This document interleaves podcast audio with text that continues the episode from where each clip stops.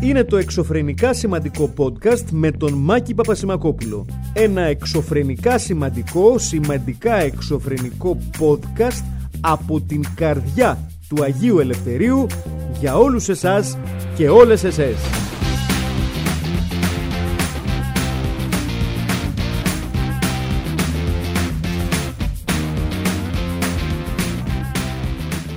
Γεια σας, γεια σας, γεια σας, μικρή και μεγάλη μου φίλη. Στρογγυλοκαθίστε στα πουφ σας, στα μαξιλάρια σας. Θα σας πω ένα παραμύθι.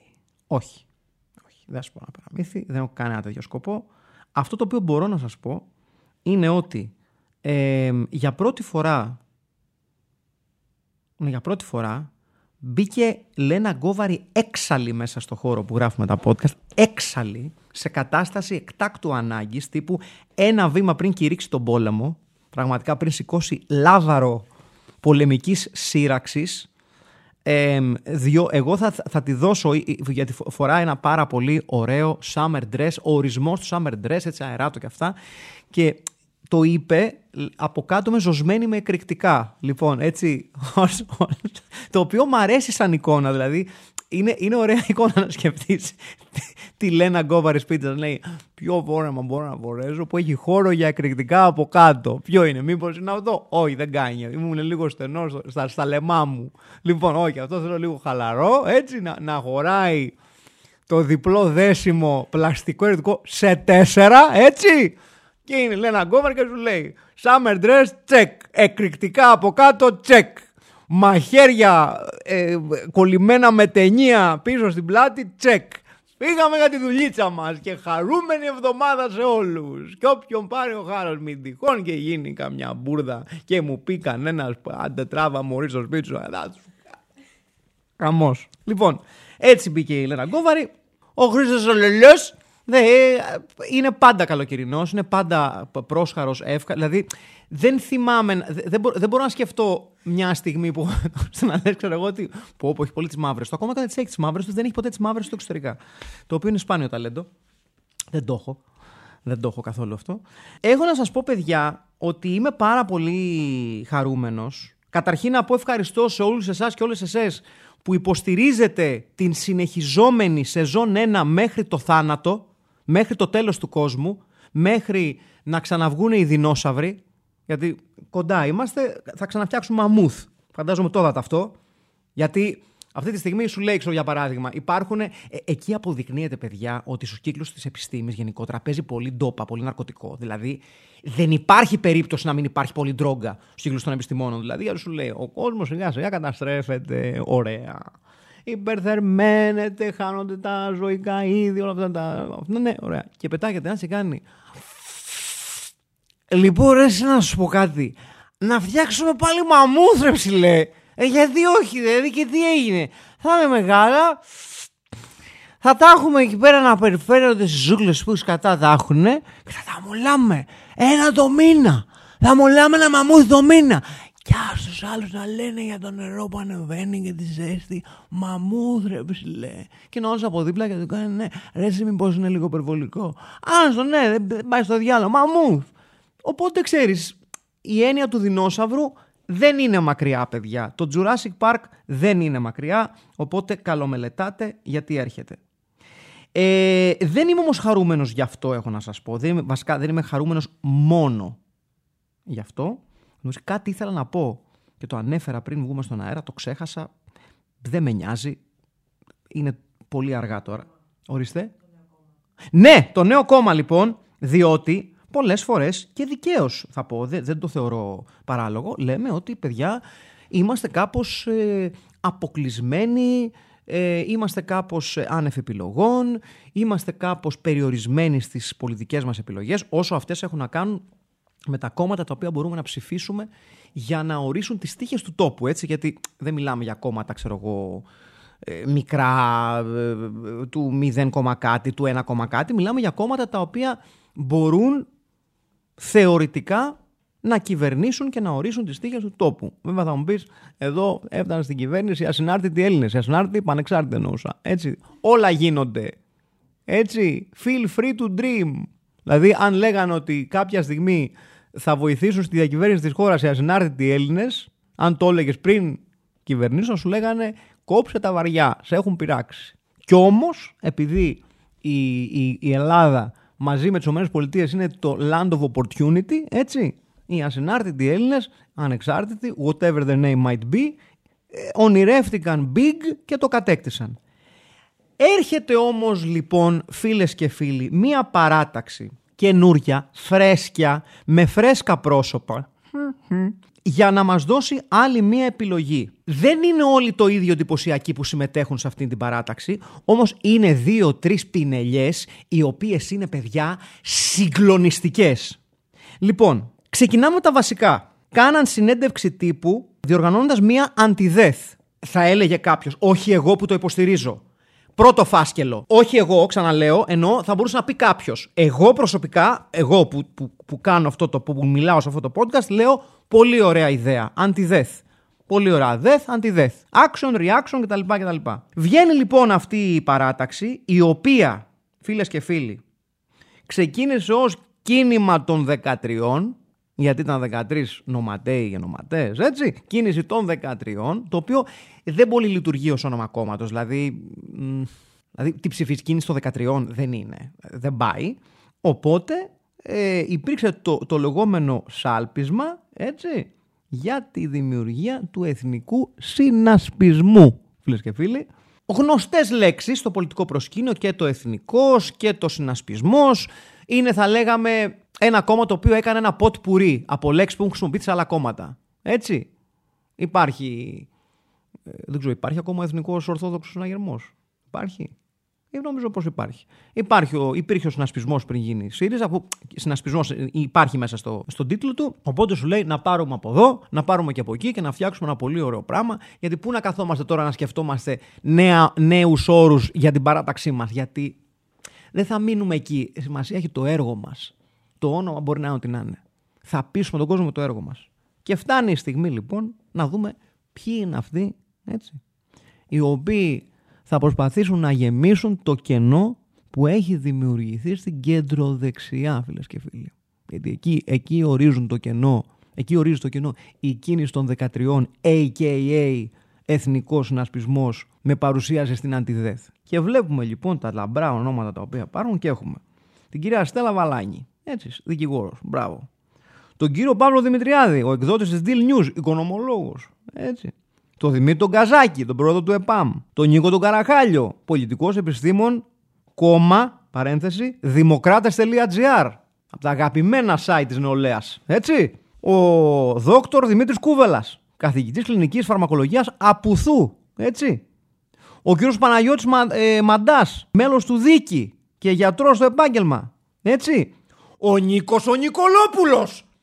Νάτος ο πρώτος heavy hitter. Νάτος ο πρώτος heavyweight να πούμε. Έτσι. Νίκος Νικολόπουλος, σπουδαίος πρόεδρος του Χριστιανοδημοκρατικού Κόμματος. Ο Αργύρης Οντινόπουλος. Βεβαίως. Βουλευτής, δήμαρχος, δημοσιογράφος, πρώην υπουργός. Έχει περάσει νομίζω ο υπουργός ο Οντινόπουλος. Ο, ο δόκτωρ Γιώργος Παπλίδης. Έτσι, τα περνάω λίγο γρήγορα, θέλω να φτάσω στο αγαπημένο μου. Ο Σάββαστο Τσιτουρίδης, ο πρόεδρος του κόμματος Ελλήνων Ριζοσπαστών. Whatever that may be. Έτσι. Και μισό λεπτό θέλω να τον βρω, παιδιά, γιατί πραγματικά μου έκανε εντύπωση. Λοιπόν, στους συμμετέχοντες προσθέθηκαν οι κύριοι Γάμα Μπουλούκος, πρώην αντιπρόεδρος του Δικηγουργού Συλλόγου, και φτάνουμε, παιδιά, στο μεγάλο όνομα. Και είναι ο Ιωνάθαν Κωνσταντίνου, ξαναλέω ο Ιωνάθαν Κωνσταντίνου, Τζόναθαν για τους φίλους, JJ για τους κολλητούς, έτσι, ή JK αν προτιμάτε, ο οποίος τι είναι, στην κίνηση των 13, AKA Εθνικός Συνασπισμός, μας έρχεται από το βαρισίμαντο ελληνικό παράρτημα των Ρεπουμπλικάνων των Ηνωμένων Πολιτειών της Αμερικής. Παιδιά, νιώστε λίγο, νιώστε. Ο, καταρχήν, ξαναλέω, το λέω όλο ο Ιωνάθαν Κωνσταντίνου, JK για μας από εδώ και πέρα, έτσι, JK, Τζόναθαν Κωνσταντίνου, ο οποίος μας έρχεται από το ελληνικό παράρτημα των Ρεπουμπλικάνων των Ηνωμένων Πολιτειών της Αμερικής. Σαν να λέμε ότι λέγομαι, ξέρω εγώ, ε, Kevin Waters στις Ηνωμένες Πολιτείες, έτσι, και μας έρχεται το παράρτημα των ψηφοφόρων Πασόκ, έτσι, με έδρα την Αστόρια για παράδειγμα. Ωραία πράγματα, παιδιά. Δηλαδή, ε, πρέπει να αναγνωρίζουμε τις, τις τολμηρές κινήσεις εκεί που, εκεί που γίνονται. Δεν είναι δηλαδή να γκρινιάζουμε συνέχεια για το πολεμικό, το πολεμικό μας... Κοντά έπεσα, εντάξει. Το πολιτικό μας σύστημα και όταν έρχονται κινήσεις ωραίες που συμπεριλαμβάνουν άτομα όπως τον JK της καρδιάς μας από το ελληνικό παράρτημα των Ρεπουμπλικάνων των ΗΠΑ να λέμε έλα μωρέ και τι έγινε. Ε, όχι έλα μωρέ και τι έγινε. Τζόναθαν Κωνσταντίνου, ε, ε, mother fathers, για να μην πω κάτι πιο βαρύ. Τζόναθαν Κωνσταντίνου. Republican of Greece. Franchise να ανοίξει ο άνθρωπος. Ή τουλάχιστον ανοίξει franchise. Δεν ξέρω ποιος ο, ο, ο ακριβής του ρόλος στο παράρτημα. Και επίσης επειδή λέγεται παράρτημα, από λέγεται το ελληνικό παράρτημα. Δεν το λέω εγώ, έτσι, έτσι είναι γραμμένο επίσημα.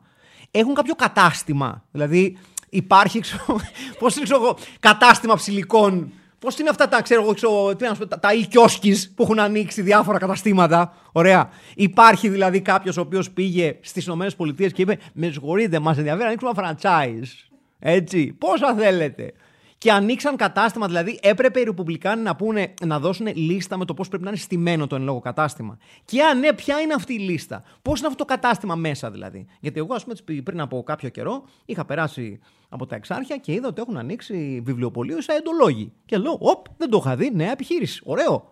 Φαντάζομαι τα βιβλία θα είναι λίγο απάτης, αλλά OK. Okay. Αλλά θέλω να πω οι σαϊεντολόγοι δεν θα έχουν δώσει ένα μπούσουλα πώς πρέπει να είναι το βιβλιοπωλείο μέσα, ποιες εκδόσεις πρέπει να έχει. Ναι, ναι, ασφαλώς. Δεν μπορεί ας πούμε, να ανοίξουν βιβλιοπωλείο οι σαϊεντολόγοι και να πουλάει Spider-Man. Ξέρω εγώ, ε, ε, μαζεμένους τόμους Τρουένο. Δεν γίνεται. Πρέπει να είναι κάποια, ε, κάποιες εκδόσεις οι οποίες εφάπτονται της θρησκείας μας. Ω εκ τούτου, θεωρώ δικαιολογημένο απολύτως και από τη μεριά μου να θεωρώ ότι το κόμμα των Ρεπουμπλικάνων των ΗΠΑ θα έχει πει, παιδιά, πρέπει να είναι αυτό, πρέπει να έχετε τις τάρε φωτογραφίες, πρέπει να έχουμε ένα Τραμπ, πρέπει να έχουμε ένα Μπούς, οποιοδήποτε. Πατέρα, γιο, δεν έχουμε θέμα. Ούτως ή άλλως. Εντάξει. Για να μην το σοπεδώνουμε όλα, ο πατέρας του κόβε. Δεν μου είναι ιδιαίτερα συμπαθής ως πολιτική φυσιογνωμία, του κόβε του πατέρα. Ο γιος κάπου το έχασε στο δρόμο. Δηλαδή, μοίραζε μυαλό για την οικογένεια, δεν πήρε πολύ. Δηλαδή, πήρε τριδιπλή μερίδα ο πατήρ και ο άλλος είχε πάει για πάστα. Δεν, καταλάβατε. Ο Ντάμπιγια. Μένουμε λοιπόν σε αυτό. Θέλει λοιπόν ο εθνικός συνασπισμός με υπερόπλο τον Τζόναθαν Κωνσταντίνου, ξαναλέω, να δημιουργήσουν λέει, περισσότερη δημοκρατία, μεγαλύτερη κοινωνική ευαισθησία και φυσικά προστασία της πατρίδας τόσο ως φυσικού περιβάλλοντος και γεωγραφικού χώρου όσο, όσο κυρίως ως εθνικής ταυτότητας. Τώρα ας πούμε να σε κόφτει η εθνική ταυτότητα και να ξεκινάς με περισσότερη δημοκρατία θα έλεγε κάποιος ότι there might be a class somewhere there. Δεν θα το πω εγώ όμως. Λέω τι θα μπορούσε να πει κάποιος κακοπροαίρετος, ρε παιδί μου. Όχι, εγώ είμαι, είμαι. I'm here for the national synaspism. Okay, αν με ακούει ο Τζόναθαν. I'm with you, dude. I'm with you. Στο τραπέζι, μάλιστα, σχετική ερώτηση που απίφθηνε ο συντονιστής Νίκος Καραχάλιος, παρευρισκομένου, έπεσαν συγκεκριμένες προτάσεις προς αυτή την κατεύθυνση, όπως το εγγυημένο εισόδημα για τους Έλληνες στο επίπεδο του κατώτατου μισθού, η επαναφορά του νόμου Καραμανλή για τα πανωτόκια There's a phrase we didn't think we'd hear for a while, αλλά και το δικαίωμα των ιδιωτών για αγορά κόκκινων δανείων από τις τράπεζες. Και ανανέωσαν το ραντεβού τους για τον Οκτώβριο για να παραθέσουν τα επόμενα βήματα. Και λέω, γιατί τον Οκτώβριο και όχι τώρα δηλαδή; Εμάς μας καίει. Δηλαδή, εμείς θέλουμε να ξέρουμε ποιο είναι το επόμενο βήμα των Avengers της ε, κεντροδεξιάς. Sorry κιόλας, ας πούμε. Δεν μπορείτε να άρχεστε κύριοι να μας πετάτε ένα τρέιλερ και μετά να μας λέτε «Α, εντάξει, τα λέμε». Πρέπει να υπάρχει ένας χάρτης. Το MCU έφτιαξε χάρτη, παιδιά. Θα πάμε εκεί, θα κάνουμε αυτό, θα κάνουμε εκείνο, θα κάνουμε αυτό. Θέλουμε κι εμείς ένα χάρτη του εθνικού συνασπισμού. Εγώ, ας πούμε, βρήκα προσφορά το Assassin's Creed Valhalla. Μπαίνω μέσα στο κεντρικό παιχνίδι και μου λέει: Θα πρέπει να κάνεις αυτά τα πράγματα. Έχω πάει στην Αγγλία να φτιάξω το βασίλειό μου. Υπάρχει ένας χάρτης εξέλιξης. Δεν λέω ότι πρέπει να κάνουν ένα χάρτη εξέλιξης να φέρουν Vikings, ας πούμε, στον εθνικό συνασπισμό. Θα έλεγε κάποιος ότι ίσως ήταν και μια βελτίωση από αυτούς που έχουν. όχι εγώ, ξεκάθαρα. Έτσι, γιατί μιλάμε για Avengers. Δεν, δεν ξέρω ο JK τι, τι, τι, ρόλο θα πάρει, αλλά θα το βρούμε. Και είμαι πολύ ευχαριστημένος. Είμαι πολύ ευχαριστημένος γιατί η αλήθεια είναι ότι έχει λείψει ένα, μια παράταξη η οποία να γεμίσει το κενό της κεντροδεξιάς. Ποιο; Καταλάβατε, δεν είναι θέμα. Επίσης, θα μπορούσε να πει κάποιος κακοπροαίρετος ότι ενδεχομένως δεν υπάρχει κενό στην κεντροδεξιά και υπάρχει ένα κενό λίγο πιο δεξιά της κεντροδεξιάς. Λέω, όχι εγώ ασφαλώς, δηλαδή υπάρχει, θα έλεγε κάποιος, ένας αλαφρύς και κατακαιρματισμός, ένας ελαφρύς διαχωρισμός, μια ελαφρά διαίρεση των δυνάμεων της δεξιάς, δεξιότερα της κεντροδεξιάς. Και θα έλεγε κάποιος ότι με θέσεις όπως διατήρησης της εθνικής ταυτότητας, θα έλεγε κάποιος ότι στοχεύουν στο, στην, στο confusion, έτσι JK μου, που έχει δημιουργηθεί στα πιο δεξιά της κεντροδεξιάς.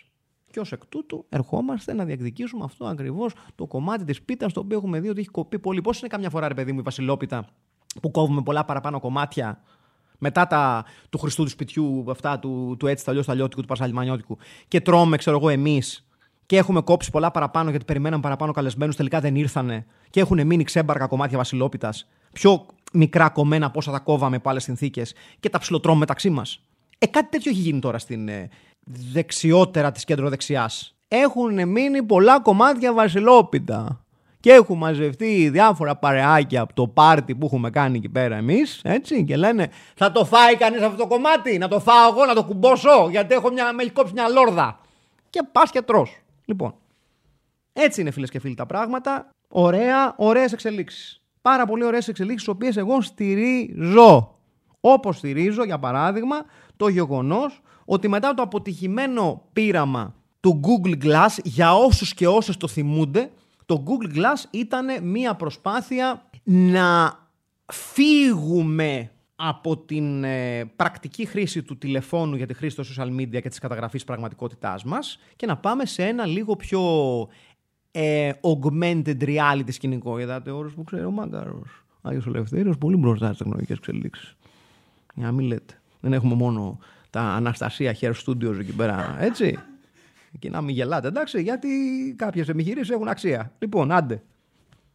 Να πάρω στο κράνιο. Λοιπόν, το πείραμα απέτυχε. Γιατί απέτυχε τότε; Γιατί πολύ απλά το Google Glass έκανε λίγο σημαδούρα. Δεν ήταν πολύ. Δεν ήταν καλά κρυμμένο, ρε παιδί μου. Το Google Glass ήταν το Google Glass. Δηλαδή, τουλάχιστον η πρώτη μορφή της συσκευής που είχε βγει, θα ήσουν λίγο σημαδούρα. Δηλαδή, θα ήσουν λίγο φάρος. Και όταν είσαι σημαδούρα γενικότερα σε, στο δημόσιο βίο, δεν θέλει και πολύ να αρχίσεις να γίνεσαι αντικείμενο χλέβης και πολύ περισσότερο καμιάς σφαλιάρα σε κάποιο, κάποιο ας πούμε, ξυλοφορτωτικού prank, για παράδειγμα.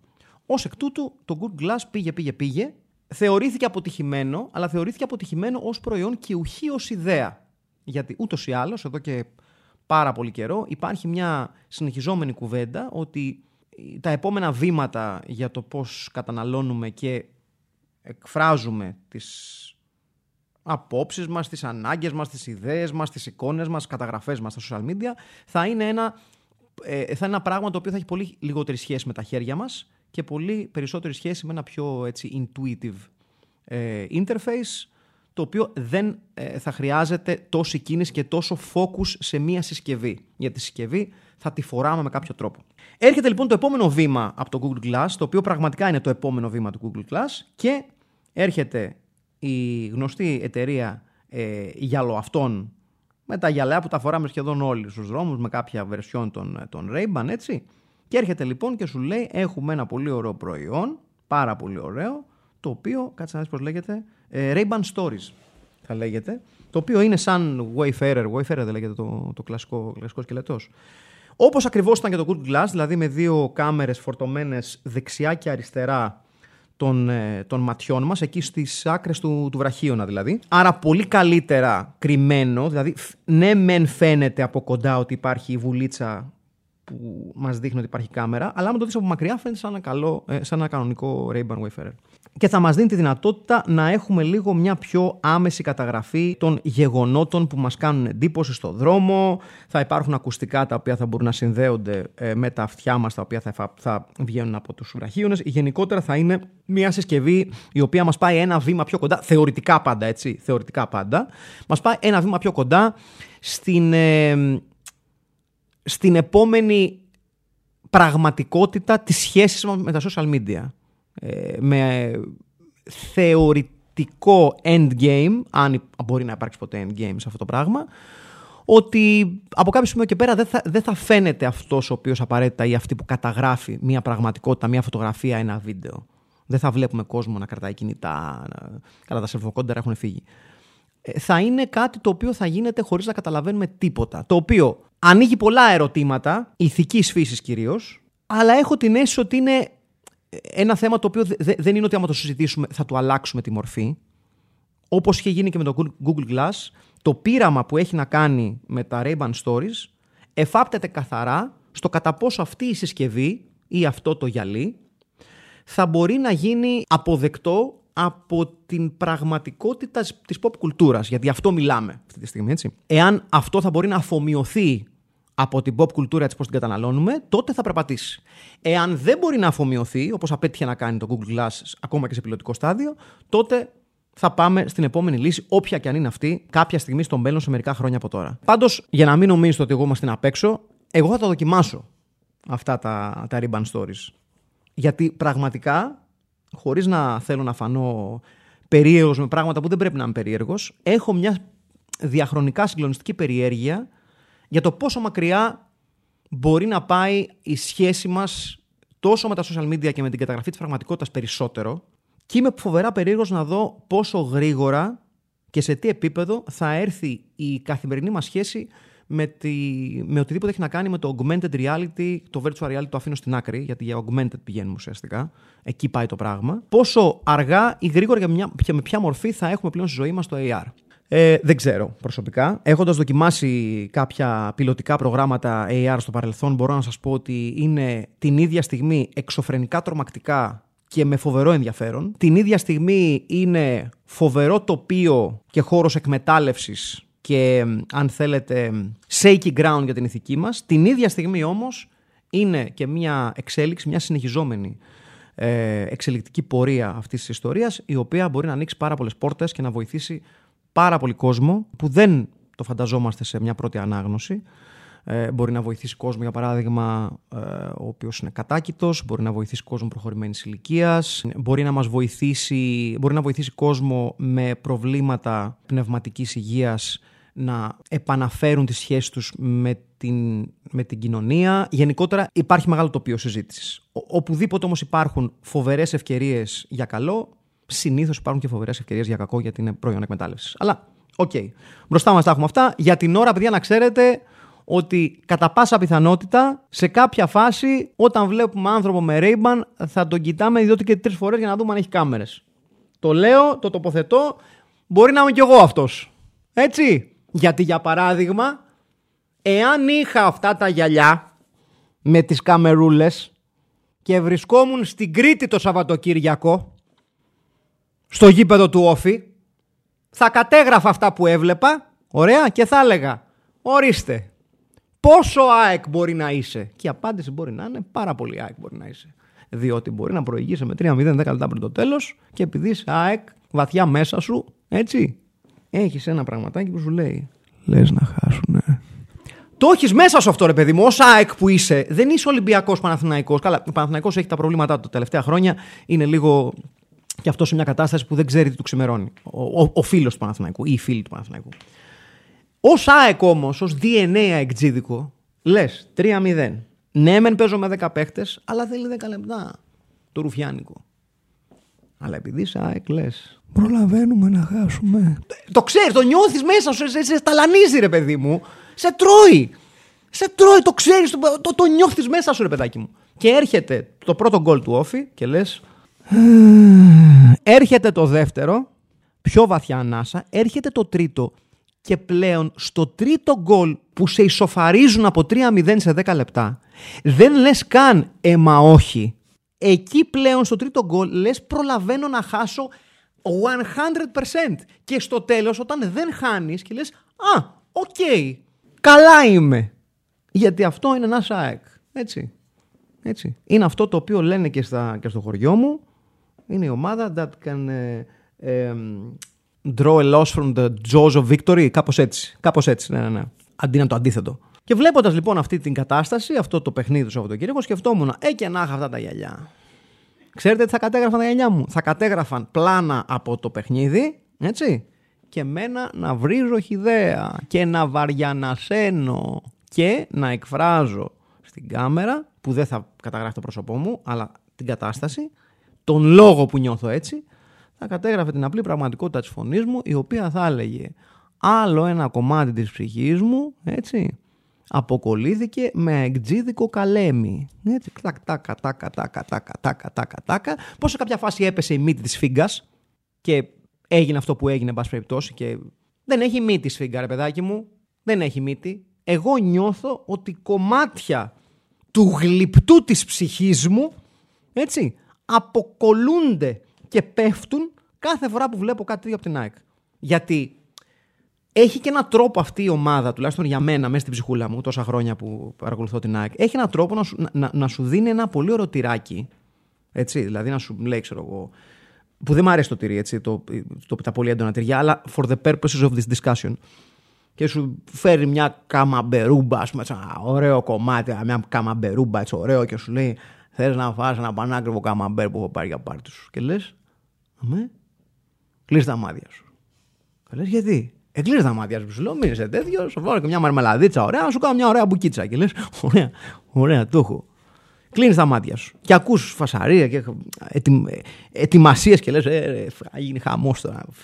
Έχεις στο μυαλό σου να κόβεται το καμαμπέρ εκεί να πέφτει η μαρμελάδα πάνω. Και έρχεται η μπουκιά στο στόμα σου και είναι τύπου τριμμένο τυρί γκούντα. Τύπου αυτό που έχουν και τα μακαρόνια που παίρνουμε στα σούπερ μάρκετ που λέει μίξ τεσσάρων τυριών. Και λες: Μα το καμαμπέρ, ας μην έκλεινε τα μάτια σου. Ε, μην είσαι κορόιδο. Αλλά επειδή σου έχει πει είναι προκειμένο η ομάδα σου ότι ρε 3-0 μπροστά είμαι, ρε, τριποντάκι στην τσέπα. Βάλαμε δύο γκολ με 10 παίχτες. Είμαστε άλλη φάση τώρα. Και λες, ε, ρε, μια καμαμπερούμπα που θα γίνει τώρα.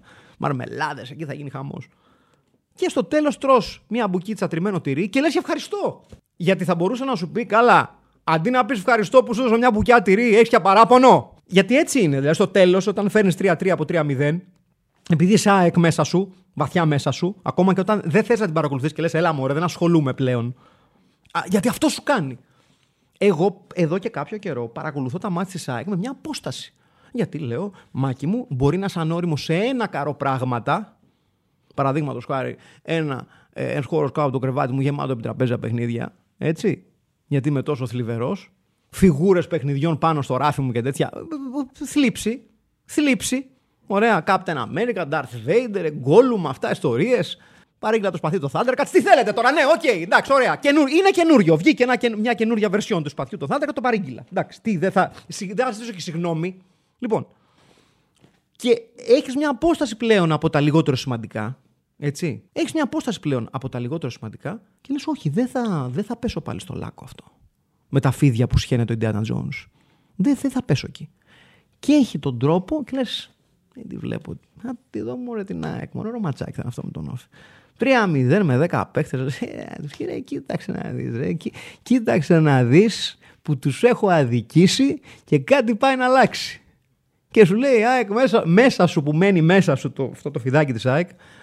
Βολεύτηκες. Βολεύτηκες, πουλάκι μου. Σ' αρέσει αυτό που βλέπεις. Και λες, ναι, ναι, μ' αρέσει, να είστε καλά. Ευχαριστώ πάρα πολύ. Ε, αν έχετε και κάτι να τσιμπήσουμε, θα τσιμπήσεις τώρα τρία, περίμενε. Και τα τσιμπάς. Και τα τσιμπάς. Γιατί αυτό είναι ένας ΑΕΚ, και φίλοι. Και το λέω σε περίπτωση που κάποιοι και κάποιες δεν γνωρίζετε. Εγώ είμαι ΑΕΚ. Δεν ξέρω εγώ. Δουλεύω για τα αεκάκια. Εγώ είμαι ΑΕΚ. Έτσι. Εγώ είμαι ΑΕΚ. Από τόσος σδά που πήγαινα στο γήπεδο και υπήρχε νεαρό παλικαράκι πίσω μου, όχι παραπάνω από 7 χρονών, το οποίο στο πρώτο μου μάτς με τον πατέρα μου στο γήπεδο της ΣΑΕΚ, είχε σηκωθεί και φώναξε στο Μανολά, Μανολά, την ηλικία σου, μα, κία σου. 7 χρονών. Έτσι! Γιατί πάνω απ' όλα τα ελληνικά γήπεδα έχουν ποιότητα σε όλες τις ηλικίες. Πάνω απ' όλα. Κάπως έτσι λοιπόν, με αυτό το παραλήρημα αεκτζίδικης πίκρας σας αφήνω σήμερα. Ε, για αυτούς και για αυτές που με ρωτάτε. Οι συνεντεύξεις θα επιστρέψουν. Απλά ήθελα να οργανωθώ λίγο ε, με τους καλεσμένους και τις καλεσμένες. Οπότε θα συνεχίσουμε στο μοτίβο που είχαμε, δηλαδή θα φέρνω καλεσμένους και καλεσμένες που δεν είναι απαραίτητο ότι θα είναι household name, names για σας, δηλαδή δεν θα είναι απαραίτητα άτομα τα οποία γνωρίζετε. Ενδέχεται και να είναι, αλλά είναι κυρίως στην, στη λογική του ότι δικό μου το podcast, σε αυτούς θέλω να μιλήσω, τους φέρω. Τόσο απλά και τόσο επαγγελματικά. Λοιπόν, να είστε καλά, μέχρι την επόμενη φορά. Φιλάκια, γεια σας. Ήταν το εξωφρενικά σημαντικό podcast με τον Μάκη Πασμακόπουλο και που τα ακούσατε δεν καταλάβατε. Άντε.